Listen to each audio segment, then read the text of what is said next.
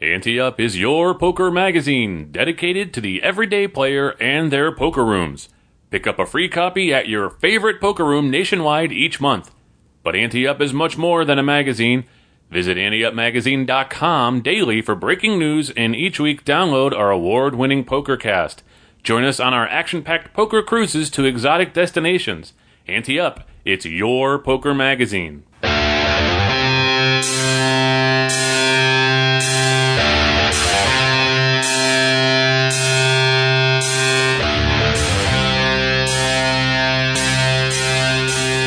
From the Ante Up headquarters in Tampa Bay, Florida, it's the Ante Up PokerCast. And now, here are two guys who think they know how to play poker Chris Cosenza and Scott Long.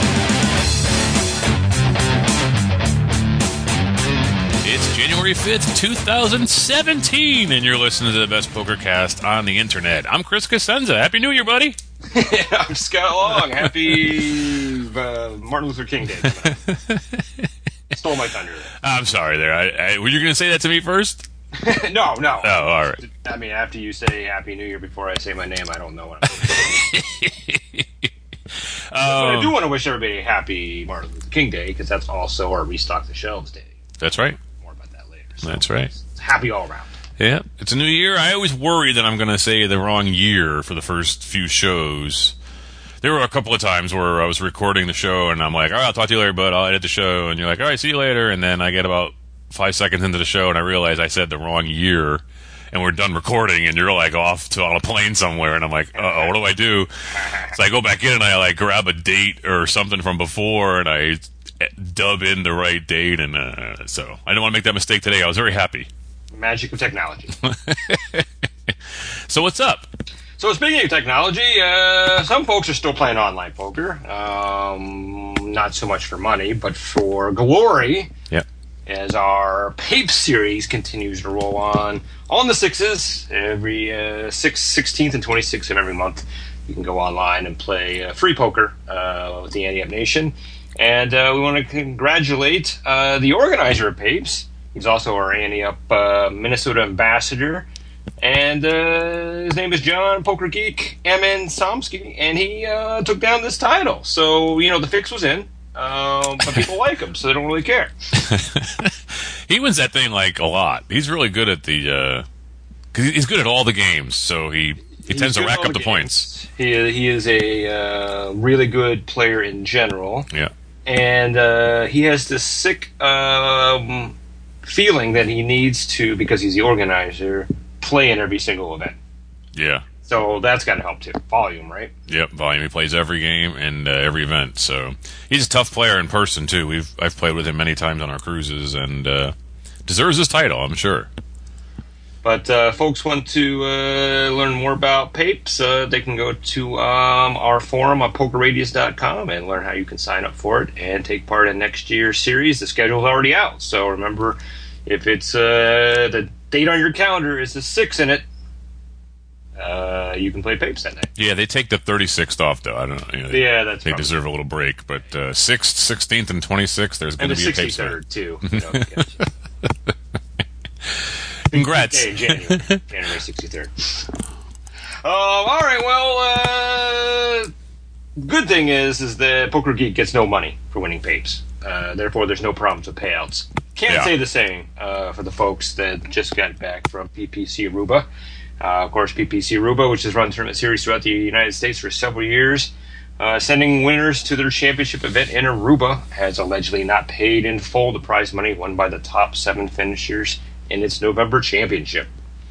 Yeah, I, I, I don't know about you, but my phone's ringing off the hook uh, the last couple of weeks to uh, let us know about this, and um, particularly because the guys who run it are in Florida, and um, you know we have a lot of people who work for us in Florida or have written for us in Florida or friends of ours in Florida, and uh, they want they're like they're like why aren't you going crazy about this? Blah blah blah. And and you know one of the first things you, you learn as a journalist is as Scott often brings up on this show is that we don't just go off of you know fly off the handle off of anything that just happens to arise out of you know uh, some conversation on some forum or or just some you know babble at a table.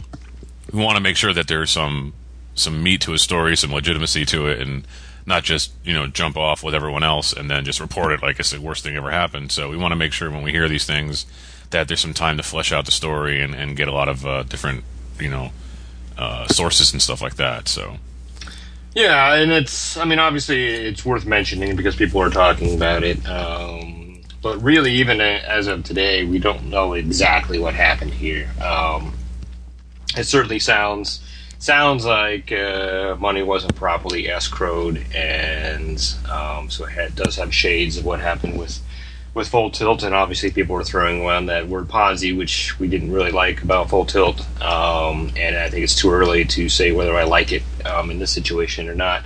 Uh, but obviously, there, there's a severe problem here. Um, you know, when you win a tournament or cash in a tournament, you should not have to wait to be paid. That money should be available to you, and you should get it, um, you know, as soon as you get busted. So, um, to that extent, the fact that that has not happened is a problem, um, and obviously we have a lot of time here to see what exactly caused that problem, and then we can ruminate on all that. But um, but right now, you know, I, I the thoughts with those all the people that contacted me.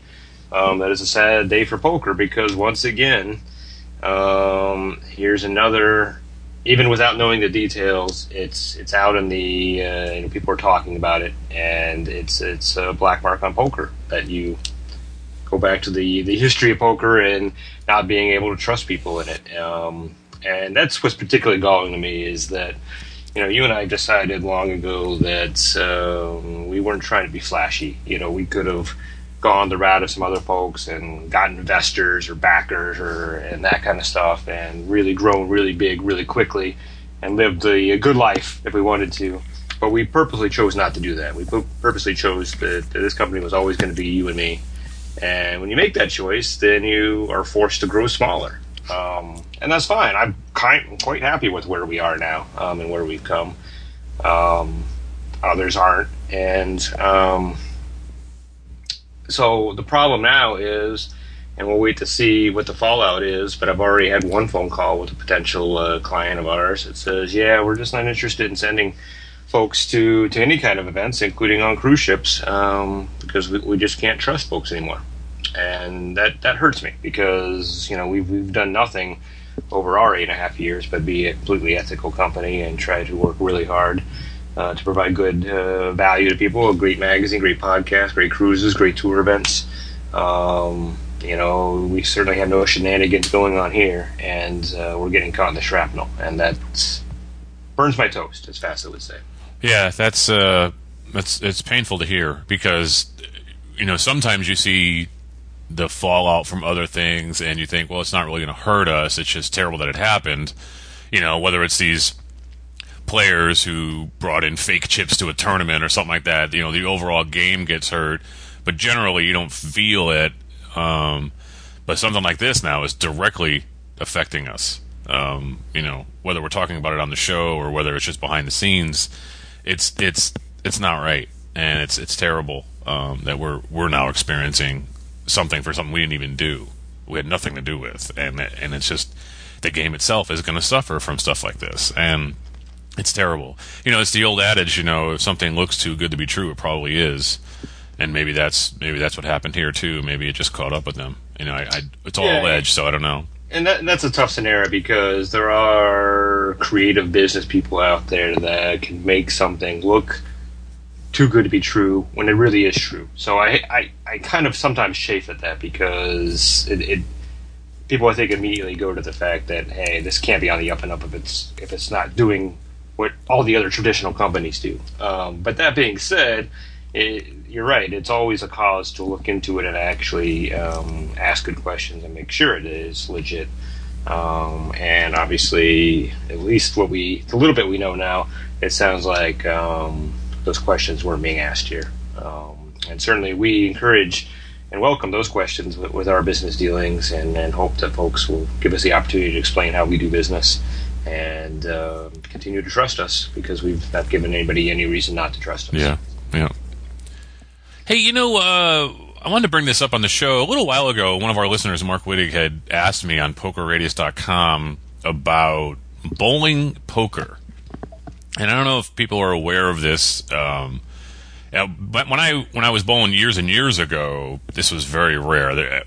I was in a lot of leagues, a lot of tournaments, a lot of whatever back then, and you never, very rarely saw this. But now, like just about every league I'm in, guys are doing this, and you know they bring like a t- couple of decks to to the game, you know, the lanes, and if uh, sometimes they'll throw jokers in there or whatever, and it's it's like draw poker, and for every time you throw, like their their rules different. It varies between you know leagues or teams or whatever, but generally, if you throw a strike, you get a card, or a spare, you get a card, and if you throw more than one strike in a row, you get that many cards, or you get to pull two cards, or whatever. And some of them let you keep five cards in your hand, and then you have to discard. Once you get a sixth card, you discard, and some let you keep seven. Whatever the rules are, that's just basically draw poker.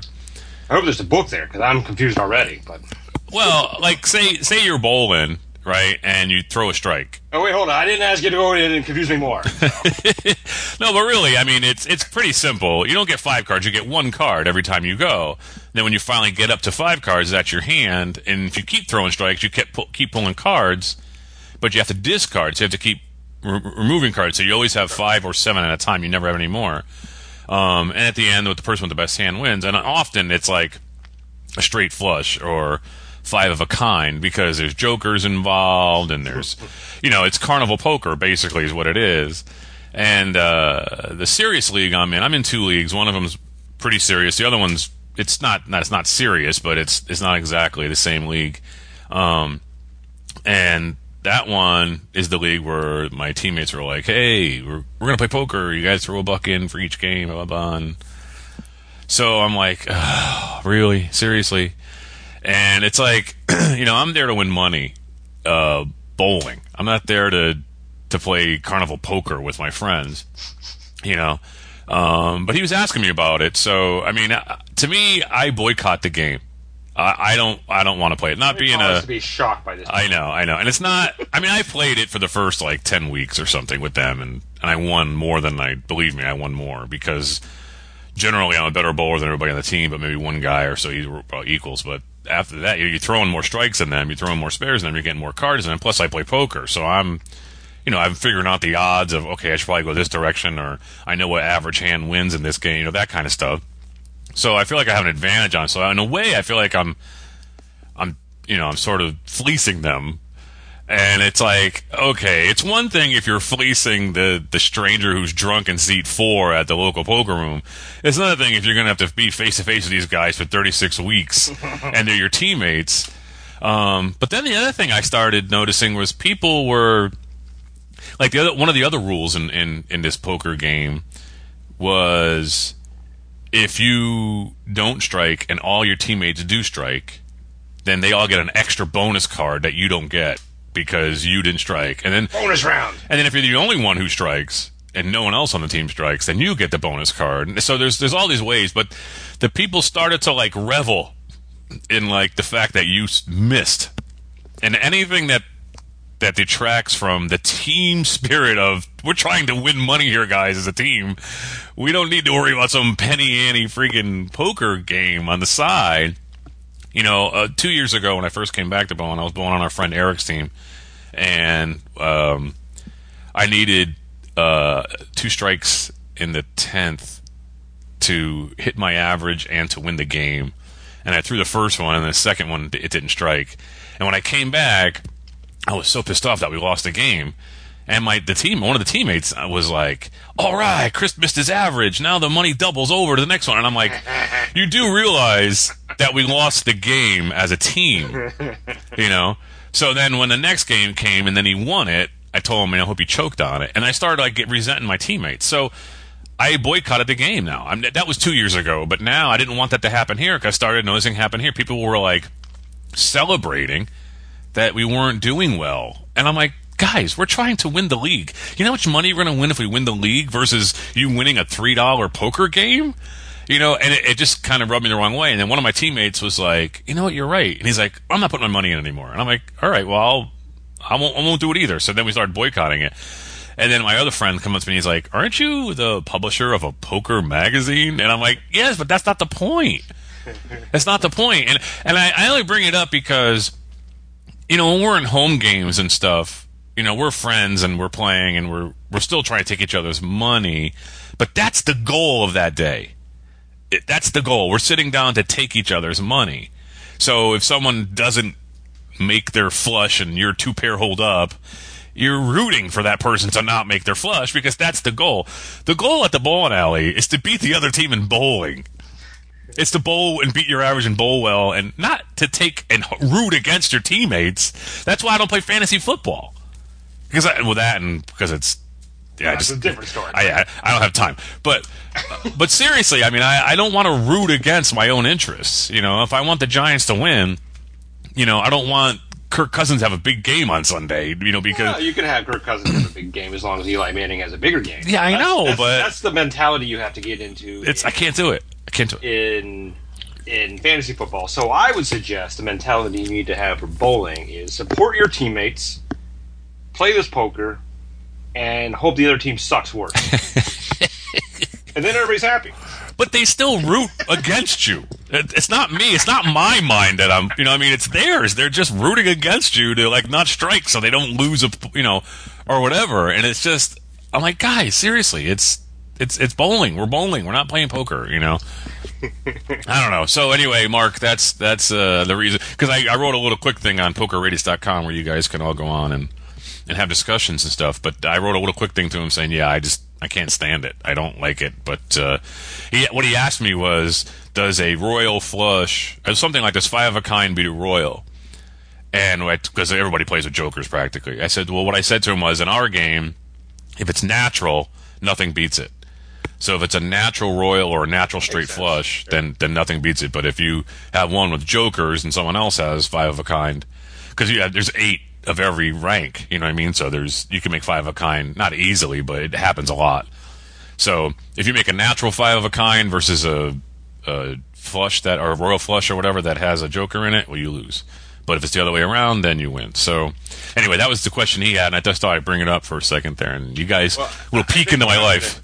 What I've decided is that we are going to. I, I, thought about this for a while, but I think next year we're going to have an Ante Up fantasy football league uh, Chris, because you're part of the company, you're going to have to be part of it. It's just the way it's going to be. And uh, it's only going to involve NFC East players. Yes, NFC East. Very good. and uh, I'm going to get the first 12 draft picks and take all Giants. So. Good luck with that. For 17 weeks. All right, I'll take the other 12 Giants that are left over. Just tell me at the end of the year what happens. Okay, any updates? Uh, Ameristar Vicksburg in Mississippi will be awarding Up Poker Cruise packages to its Tournament of Champion winners and Hot Seats Drawings winners in January. Visit AnteUpCruises.com for all the details, and remember that we have six wonderful Ante Up Poker Cruises on the schedule now, including a 14-night transatlantic to Barcelona, a weekend warrior cruise, a summer cruise, and many more. Get all details, including how you can win your way on board at AnteUpCruises.com all passengers will get a commemorative coin souvenir uniquely designed for each sailing by thepokerdepot.com and a quick reference poker odds card from thegamblingschool.com.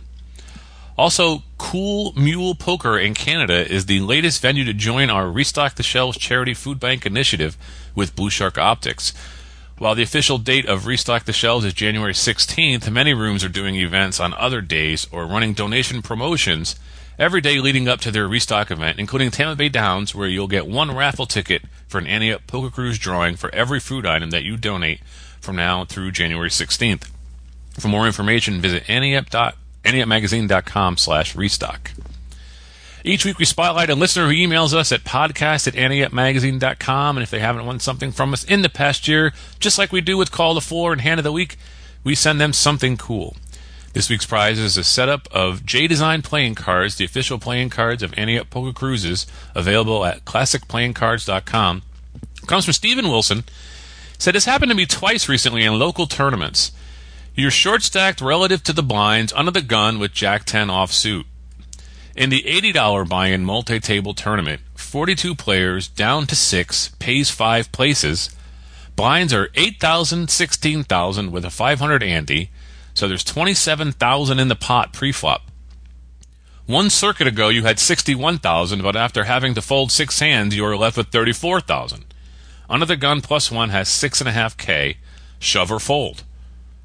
In an $80 buy in single table shootout with 10 players down to seven, pays one place. Blinds are 1K and 2K, so 3Ks in the pot pre-flop. You have 8.5K, and about an average stack except for the big blind who has a huge stack. Shove or fold. To me, these are similar sort of 50-50 situations given the blind slash stack ratios.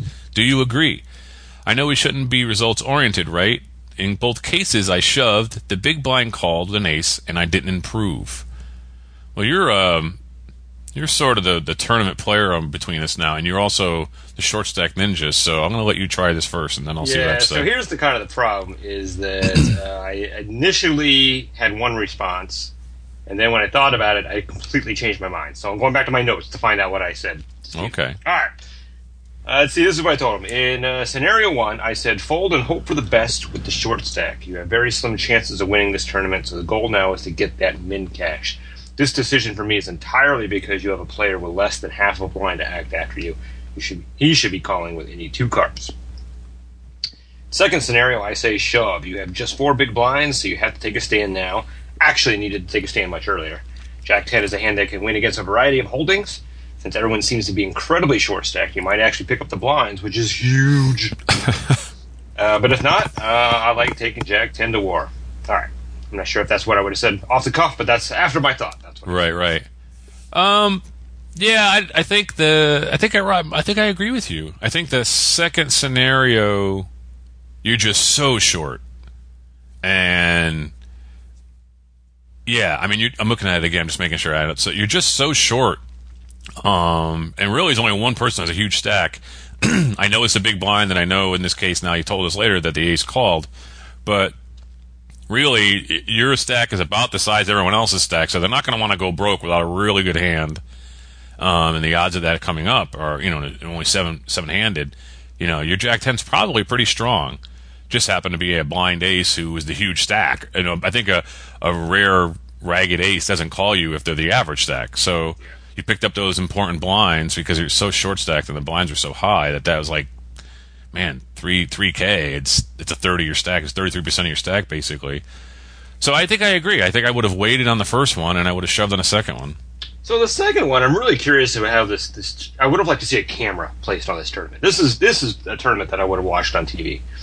All right, so it's a single table shootout. Obviously, only one spade because of the shootout.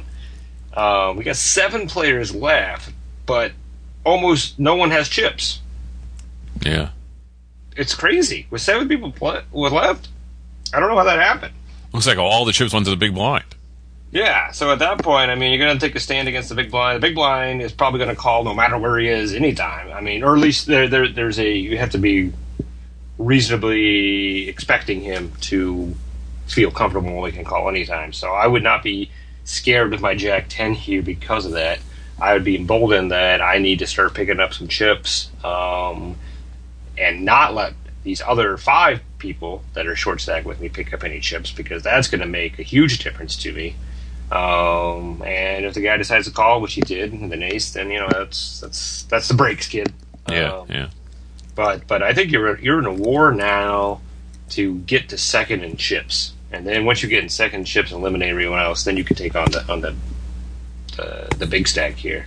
But Jack Ten is a hand that, that has a lot of potential here, and uh, I'm and even without a Jack Ten, I, I'm probably going to be shoving a lot of hands here just because I think everybody else is going to be scared to go out. I mean, it's probably a little less likely because you know you get six more players to go, so it's not like we're on a money bubble where we were in the first situation where people are a little bit more scared. But um, you know, you know, if you keep waiting in the second scenario when everybody's short stacked, pretty soon you're going to have nothing, and then and then you're going to have to get lucky. So you're going to get lucky at some point. So I'd rather get lucky when I'm uh, when I get some chips and I'm able to put some a little bit of pressure on people. Right, like you said. I mean, in the in the first scenario, yeah, you're facing 24k in blinds in the next two hands, and you only have 34k.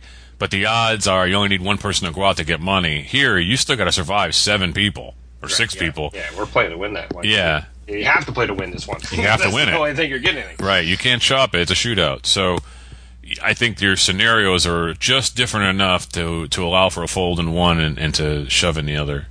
Yeah, I um, think now that I go back and think, my, my initial thought to him was shoving both because just because we're so short stacked. But then when, when I looked at that first scenario a little bit more, realized that you know we're one away from the money, and we have a short stack right after us.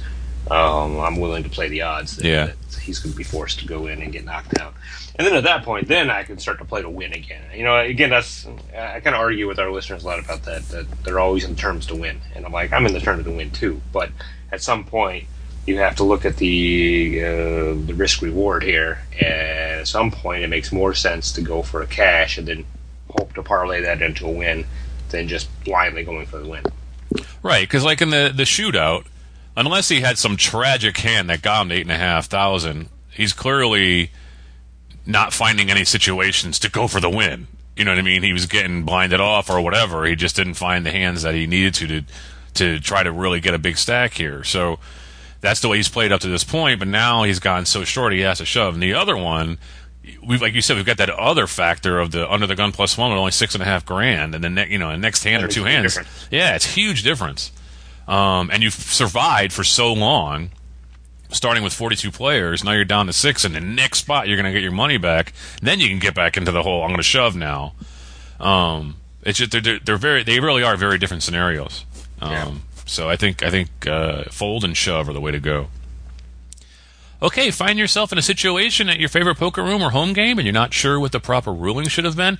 Email us at podcast at anteupmagazine.com and we'll have Hollywood Casino Toledo Director of Poker Elliot Schechter tell you how he would have ruled. Our good buddy Vic G says he's in a 1 2 no limit hold'em cash game in a Florida card room.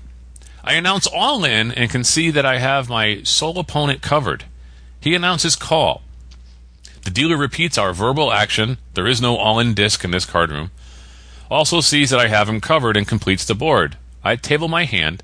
The caller doesn't show his hand and tosses the cards face down toward the dealer. The dealer mucks his hand and, seeing that I easily have my opponent covered, waits for the caller to move his chips into the pot so he can slide them to me. The caller complains that he didn't know that I had bet so much, or some such thing, and doesn't want to call.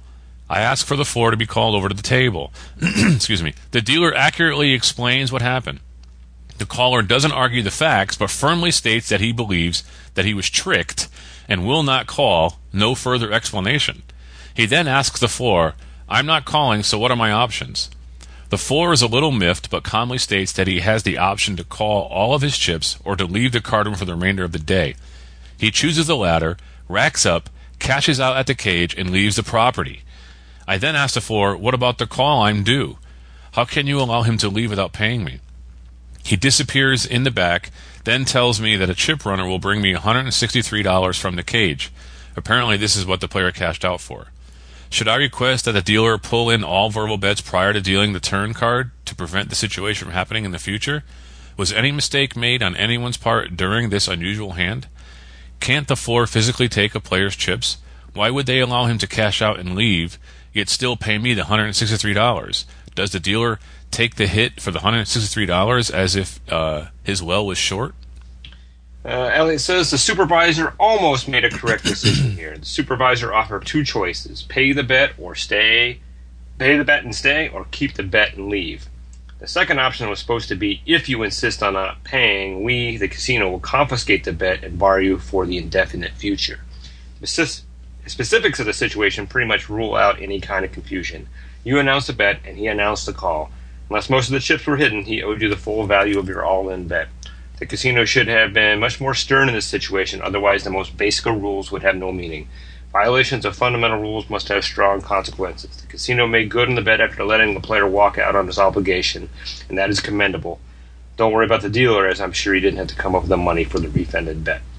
Yeah, uh, I don't, I don't see that the dealer was in the wrong. Really, I mean, I can see them saying, "Well, you should have pulled the money in before you dealt Yeah, out the board or something." When, but when does that happen? It never That's what I'm happens. Serious. So I mean, here here's a real problem for me is because I'm always a let's do what we can to prevent a problem in the future, right? yeah, So if you take that line of thinking, um, I think Vic's right. I think at this point you should insist that all whenever the call's made that that all the chips are pulled in, and that way you don't that that would solve this problem, correct? yeah, I think so. Um, but I don't I don't see a lot of poker rooms getting on board with that, right? Because it slows down the action too much. Um, and I don't know how often this scenario happens. I mean, I've heard maybe this might be the third time I've heard of a player welching on a bet and having uh, deciding to leave and have a different scenario. So I don't think it happens enough to require that we slow down the game, particularly in tournaments, and pull everything in before we can uh, spread out. So, um, but I would admit that obviously that does solve the problem, right? Yeah. So I, I guess my advice to Vic is I think this is just a an anomaly. It doesn't happen very often. Uh, you got unlucky. Fortunately, the room did right by you in a circuitous way, so you got your money. Um, so I wouldn't worry about it going forward too much. Yeah, I mean, uh, I, I, I agree with the what Elliot said about it. Like rules have no place in the world then if you're just letting them violate these fundamental things. You make a bet, you call a bet, you pay a bet. I mean, that's the way it goes. That's why you're there. Um, and tricked is, is pretty hilarious to me. I was tricked. Yeah. I mean, uh, what what does that mean? I mean, he bet and I called and oh my gosh, oh, how dare he bet? You know, I mean, it doesn't make any sense. I mean, I if I were the supervisor, I would have walked him up to the cage, have him hand the chips into the lady, and say, "Okay, keep the chips, don't pay him, let them go," and then uh, you know, and that's yeah, that's well, the way it even, goes. I, mean, I, I agree with that, but even if you don't do that, I, the, the one problem that I have with this, and I think Vic should definitely talk to the poker room manager about this, is the option of uh, you don't pay, so you leave for the day. No. If, if if your room's policy is, and I hope your room's policy is not to allow you just to walk out with somebody else's chips, but if that is your policy, all right, that is you walk out that door and you are never ever coming back in. Yeah, it's not 24 hours you come back in because if that's the case, uh, and I'm sure some people people at the table heard all that, right? Yeah you know, what's what's to discourage somebody I'm like, you know, hey, you know, if I lose a big hand, I had a great day. I ran my chip stack up to five thousand, and then I, I lost a hand. I can just say, yeah, not gonna pay. I'll take that five thousand home, and uh, I'll just come back uh, forty eight hours. Yep, you're setting a, a precedent you don't want to set. I mean, you can see that if that happens again, the guy's going to get banned or something. Yeah, but and I but think still, it's it's really obvious here that this floor was inexperienced and didn't have uh, didn't really had never encountered this before because it's rare, and I get that. And probably when he went back in the back to talk to someone, the people, no one else back there was very experienced about it either, and that's why they came up with. Uh, they're like, oh well, shoot, this kind of sucks. We better give this guy his money, and then they're probably figuring out how to how to do that internally back there. So I, I think there was just a little bit of inexperience on the floor here, um, but but definitely I think it's worth telling the supervisor, the manager of the room at some point, uh, because I'm sure any manager with his salt, his or her salt, is going to want to know that this happened and make the training opportunity yeah, that that would most definitely get back to the manager anyway. You know, exactly. all of a sudden there's 163 dollars that's unaccounted for. Hey, why do we pay 163 dollars for well, this Well, I'm sure that would be reported to him, but yeah, yeah right. But uh, but it, it, would be good to hear from the player, you know, his point of view on yeah. that too. That kind of helps. Yeah, yeah, it's just a precedent you don't want to set uh, at all. Not at all. Hey, you know what? It's the first O'Malley's move of the year. Here it comes.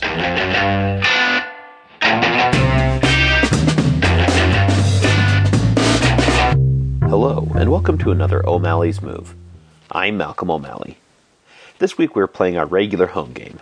This time we've managed to talk the small group of five players into making it a mixed game of No Limit Hold'em and Pot Limit Omaha. The blinds are 50 cents, $1. We're in the second half hour of the night, which means PLO. Everyone is hovering right at about their starting stack of 100. The blinds post, the under the gun folds, the cutoff calls, and we're on the button with the jack of spades, ten of spades, ten of clubs, nine of spades. Playing shorthanded, this might be a raising situation, but in the end we just call. The small blind folds, the big blind checks, and we go to a flop. With $3.50 in the pot, we see the queen of spades, eight of hearts, seven of hearts. The big blind checks, as does the cutoff, and we make possibly another mistake. We check. The turn is the six of clubs. The big blind checks, but the cutoff leads out for $2. This player is fairly new to poker, but she plays a solid game. She may play a little too fast and loose during the Omaha rounds, but she doesn't often step too far out of line. Still, we're going to raise it up with the nuts. We make it $4 to go. The big blind folds, but the cutoff calls. With $11.50 in the pot, the river is ugly. the Queen of Hearts comes down. The cutoff leads out for $4. What's the move? It's time for Hand of the Week. Send your hands or situations to podcast at anteupmagazine.com. Our good friend Jeff Hayashi is back. And Chris, don't worry, it's not a limit hand this time. Yes. Uh, first of all, says, Happy Thanksgiving. Well, thanks, Jeff. you too. I'm glad we're only a couple months behind on Hand of the Week. uh, he says, I'm running with a Hand of the Week for a $2, $3 no limit Hold'em game. He says, Normally I play limit games, but I was sitting this game waiting for the game to start, and I thought you'd find this hand interesting. I'm going to go ahead and say that Chris is going to find this hand more interesting. I for your standard eight sixteen limit games. Yeah, yeah. Anyway, there's a $6 straddle for this hand. It's folded to me in middle position, and I raise. Oh, sorry. Uh, folded me to middle position with the King of Diamonds, Queen of Hearts. Um. Okay. Well, I know he raises. Uh, no. Um. But I don't know really if I play this hand. I mean, I I'm not I'm not. It's so funny because these hands come up, and like everyone's gonna think we're like so tight that you know. You know, if you put a lump of coal up our butt, we'd make a diamond. You know what I mean? But it's it's we're not. We're not that tight. It's just that this is a trap hand. It's not a really great hand. And I know you have a straddle, and so you have some dead money out there, unless he's a crazy straddler. And but it's a type of hand you get screwed. Um, so to be honest with you, I really don't know if I'm playing this hand. I, I depends on the table, depends on the the mood, depends on the straddler. It really does. It really does. But if I am playing it, again, I have to know what kind of straddler we're talking about here. Is he the kind that automatically raises no matter what? Or is he the kind that just says, oh, I'm just trying to get some action, some more money in the pot, and always wraps the table when it gets to him? I may raise.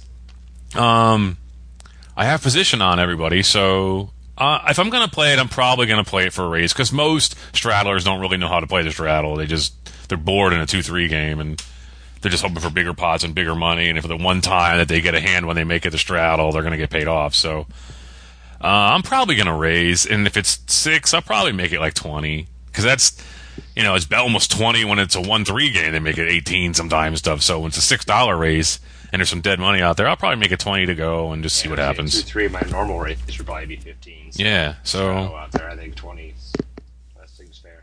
That seems fair. Now, that being said, I would just fold this hand. yeah, okay, that's what I said. I think I would probably fold it. What's interesting about this, and I did have some back and forth with Jeff about this, uh, but uh, he's not the first listener that's really questioned me on my argument that King Queen is a trap hand. So he's got some very specific reasons why he likes to raise with it, um, and as are some of our other listeners, um, which is interesting to me because this is a hand that I just think gets you in trouble so much that it's just not worth it, uh, particularly in this spot in a cash game with the straddle on. Uh, there's a million reasons to me uh, here why I'll fold, but um, but there's several other people out there that uh, see it differently. So that's why we play the game, right? Yep. All right. So anyhow, as I uh, let the cat out of the bag, uh, he is going to raise. He's going to raise to seventeen dollars. Um, the button calls and the straddle calls. And he says, I have $300. It's the first hand I've played, and they both have me covered, so effective stacks are, are $300. Okay. Flop comes King of Hearts, Jack of Clubs, Six of Diamonds, and he says uh, there's no he has no history against opponents, obviously because he just sat down in the game. Um, but the straddler checks to him. Well, I mean, we raised. It's pretty standard. I, I can't imagine checking here, um, for a host of reasons. I mean, there are easily hands out there that fit into that Broadway scenario that would have called that raise, and that I don't want to give them just any old power here. I don't want them to to take over the control of the hand. I don't want them to get a free card. And we've hit top pair with a decent kicker. Um, so uh, three guys called 17. That's 51. 50, 50 in the pot after. that. Yeah, so there's about 50 in the pot. So I don't know. I mean, I think I probably make it 30 or 25 to go.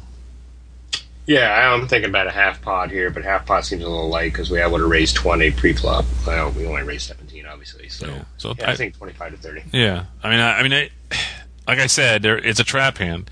Somebody somebody would very easily just call with Ace King when you've already raised a 17, and you know, there's no reason. You know, there's somebody behind us now, so we don't really have position anymore. Um, so I, I, I tell you, if I was on the button and somebody raised a 17 and I have Ace King and I have a straddler behind me, I'm probably calling with that Ace King. Right, because I'm assuming there's going to be another raise coming. There might be another raise coming, and and so if when it doesn't come, now I've got a really good hand, and it's kind of disguised. Yeah. So this is why it's a trap hand to me. You know they they call it a marriage because when it's all done, you're going to want to divorce it.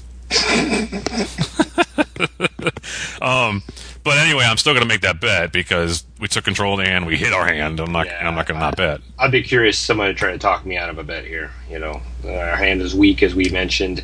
We flop top pair, so and we were the pre-flop aggressor, and no one raised us. So I mean, this this seems fairly standard to me. Yeah.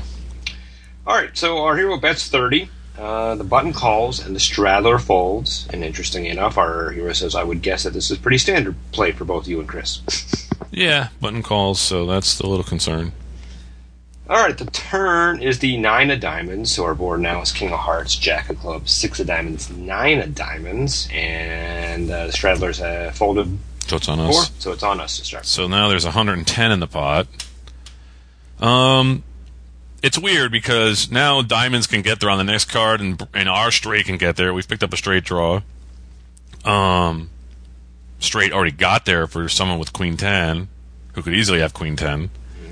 Um, so here's the deal. A lot of times, I would bet this, um, because I feel like the nine gave someone a draw and improved, could improve a hand that was straight, but I just don't know if it got there or not. So I'm thinking I should probably make some sort of bet here. Um, if I check the control of pot size, it's already 110. You know what I mean? When you're starting with 300 and the pot's 110 and you've invested, you know, what, 4750 into it. Forty-seven, right? Yeah, you know what I mean. It's there, you got 250 left. There's 110 in the pot, so maybe you do want to control the pot here. I don't know. Um, Well, I, I would make a, an argument for checking here, uh, just because our hand is weak. I mean, obviously, there's a lot of draws that could get there, so it's tough to give up a free card. But this is what happens when you play a weak hand out of position, I think, is that, you know, now we, we, we got a piece to flop, so I'm happy with that. But we didn't get enough of it that I feel like going to the mat with this hand. So if we check here, get a check behind, which is possible.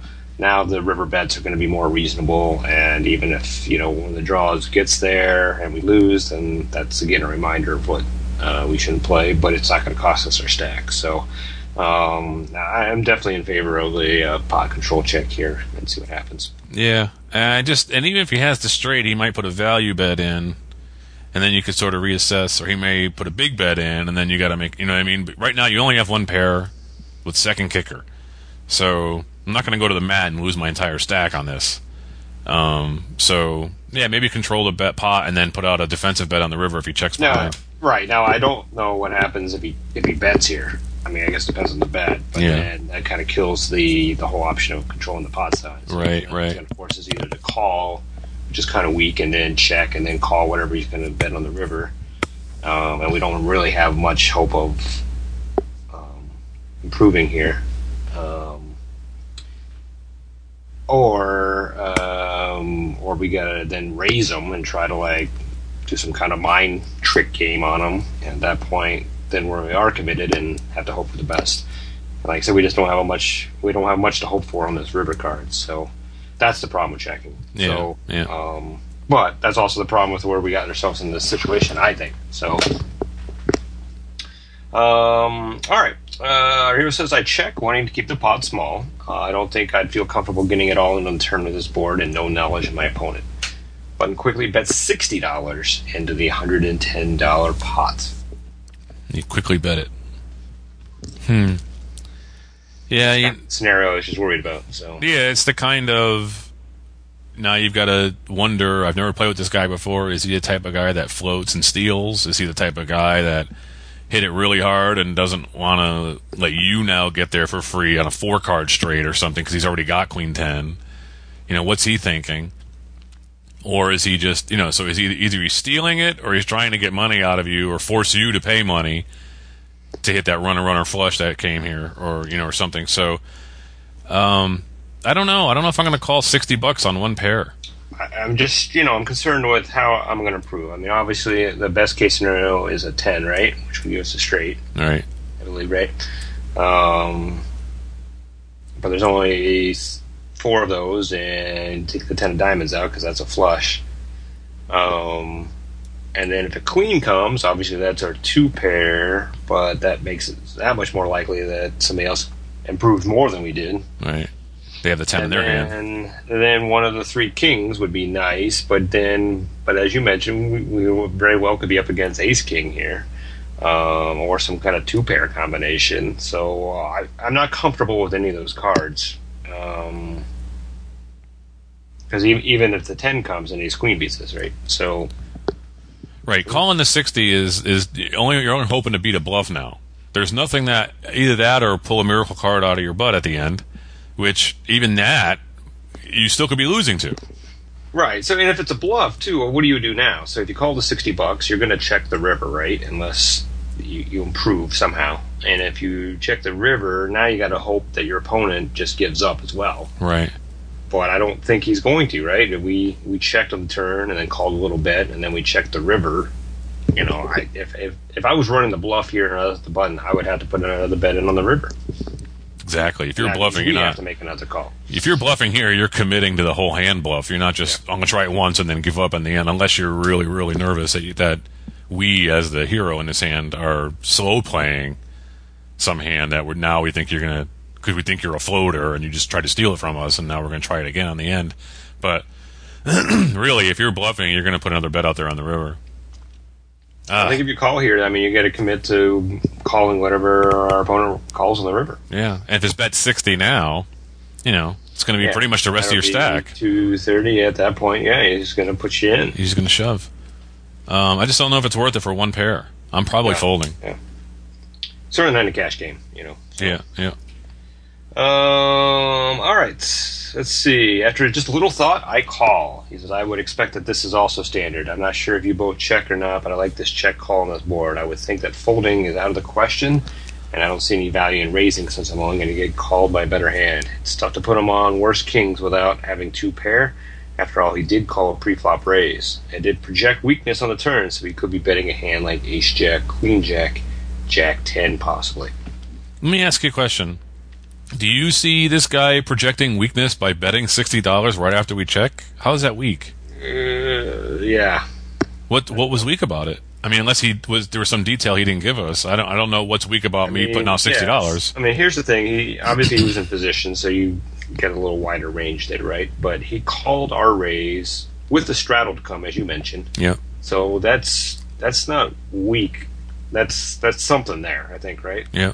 And then then he called our flop bet, and then we slowed down. So I mean, obviously that's a green light for him to bet, but I, I certainly am not taking that as weakness at all. I'm taking that as this guy's got some kind of hand, and if he's got a hand that could call a pre-flop with a straddle to come and then call that turn, it's a hand that has, if it's not already beating us, has great potential to beat us on the river.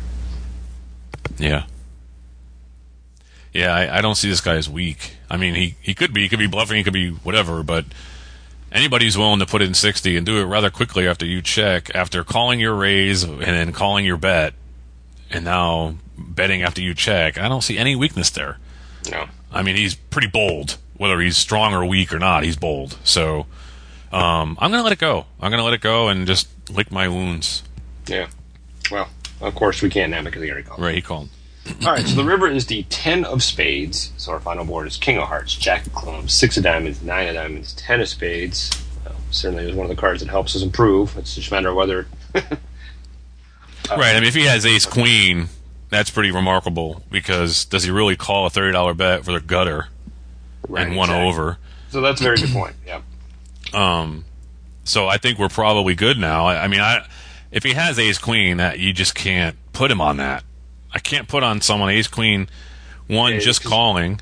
Can't even be a suited ace queen because there wasn't a flush draw on that flop. Either. Right. So right. So he'd have to say, okay, I got one over and I got a gutter to try to felt this guy. So maybe that's why he calls a thirty. But the nine doesn't really help him.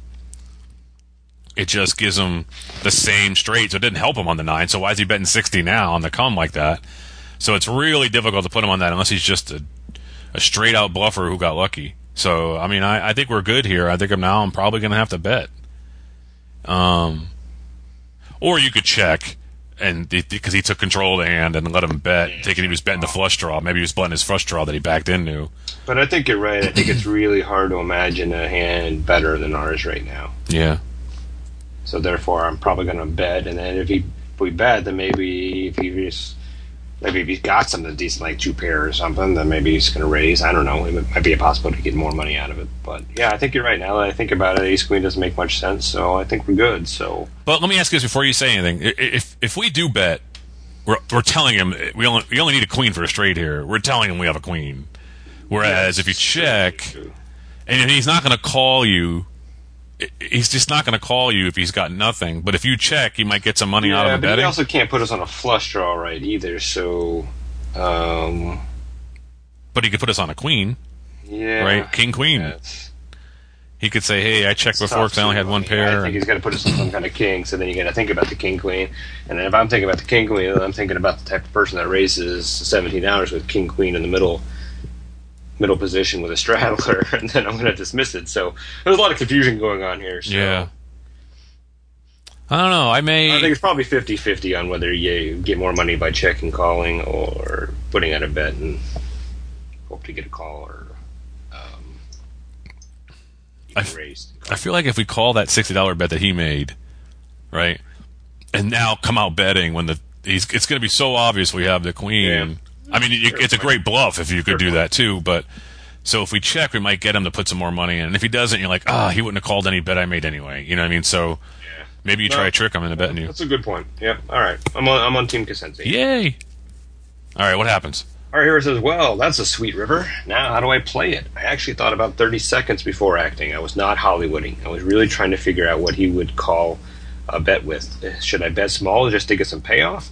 Finally, I decided to check. My thought was if he had a strong enough hand to call a bet, then he had a strong enough hand to bet it if I don't represent the queen. I can also induce bluffs since I checked the turn and river. All right, so yeah. he's on Team Cosenza too. Yeah. After very little time, he cut out $120 and moved it forward. I waste no time and move my remaining 193 in the middle, announcing all in, and he snap folds fact that he didn't even think twice for a small all-in raise makes me think he was really weak or just bluffing. He was just betting very quickly to show strength, which we all know what that means, right? Yeah. Hmm. Wow. Interesting. So he he basically had nothing, or he knew he had the queen, one or the other. Yeah, and I almost think that it's. Uh, it, I, I'm going to disagree with uh, makes him think he's really weak or just bluffing. I think you're right. I think it was easy to see once we shoved there that he had the, we had the queen, and he was just kind of hoping that we didn't. Yeah. If we didn't have the queen, then it was going to be very hard for him to, for us to call that bet. Um, and he probably picked the amount that was. I mean, that's probably what 60 20 2 230 yeah it's about half that's a that's a proper bet to make the number yeah yeah right so um and he probably decided he couldn't win without it, or he could win if unless we had the queen. And then as soon as we raised, then he knew the jig was up, um, and it just wasn't worth it for the near seventy three dollars for whatever he had. So I don't necessarily think that means he was weak. He could have been. I don't necessarily think means that he was bluffing. Could have. Um, I think it's it's obviously as you look at the board, it's at that point it's almost obvious what we have when we we make that move. So yeah, the story leading up to that in our minds is that he wasn't weak up to that point. So I, I'd really fail to see that he was weak, but maybe he was by the way that happened. I, I just don't, I don't see it as being weak until that point. So I have to say he wasn't weak and that he just was convinced that we had uh, the queen and made an effort. You know, he had a hand. He he thought maybe we might have been drawing or picked up a draw on that turn, and when it didn't get there, he tried to make a bet, but you know, value bet. That's the thing. It, it wasn't enough. I mean, it was too much for a value bet. I mean, that that's the thing. So I'm not sure what he had. It's very difficult to know what that guy had now. I wish he'd tabled his hand or something. But well, Jeff, congratulations. You were on Team Cosenza up until the end, and you won your hand. What more could you ask for? I'm Chris Cosenza. Oh, and I'm Scott Long. We'll see you at the tables.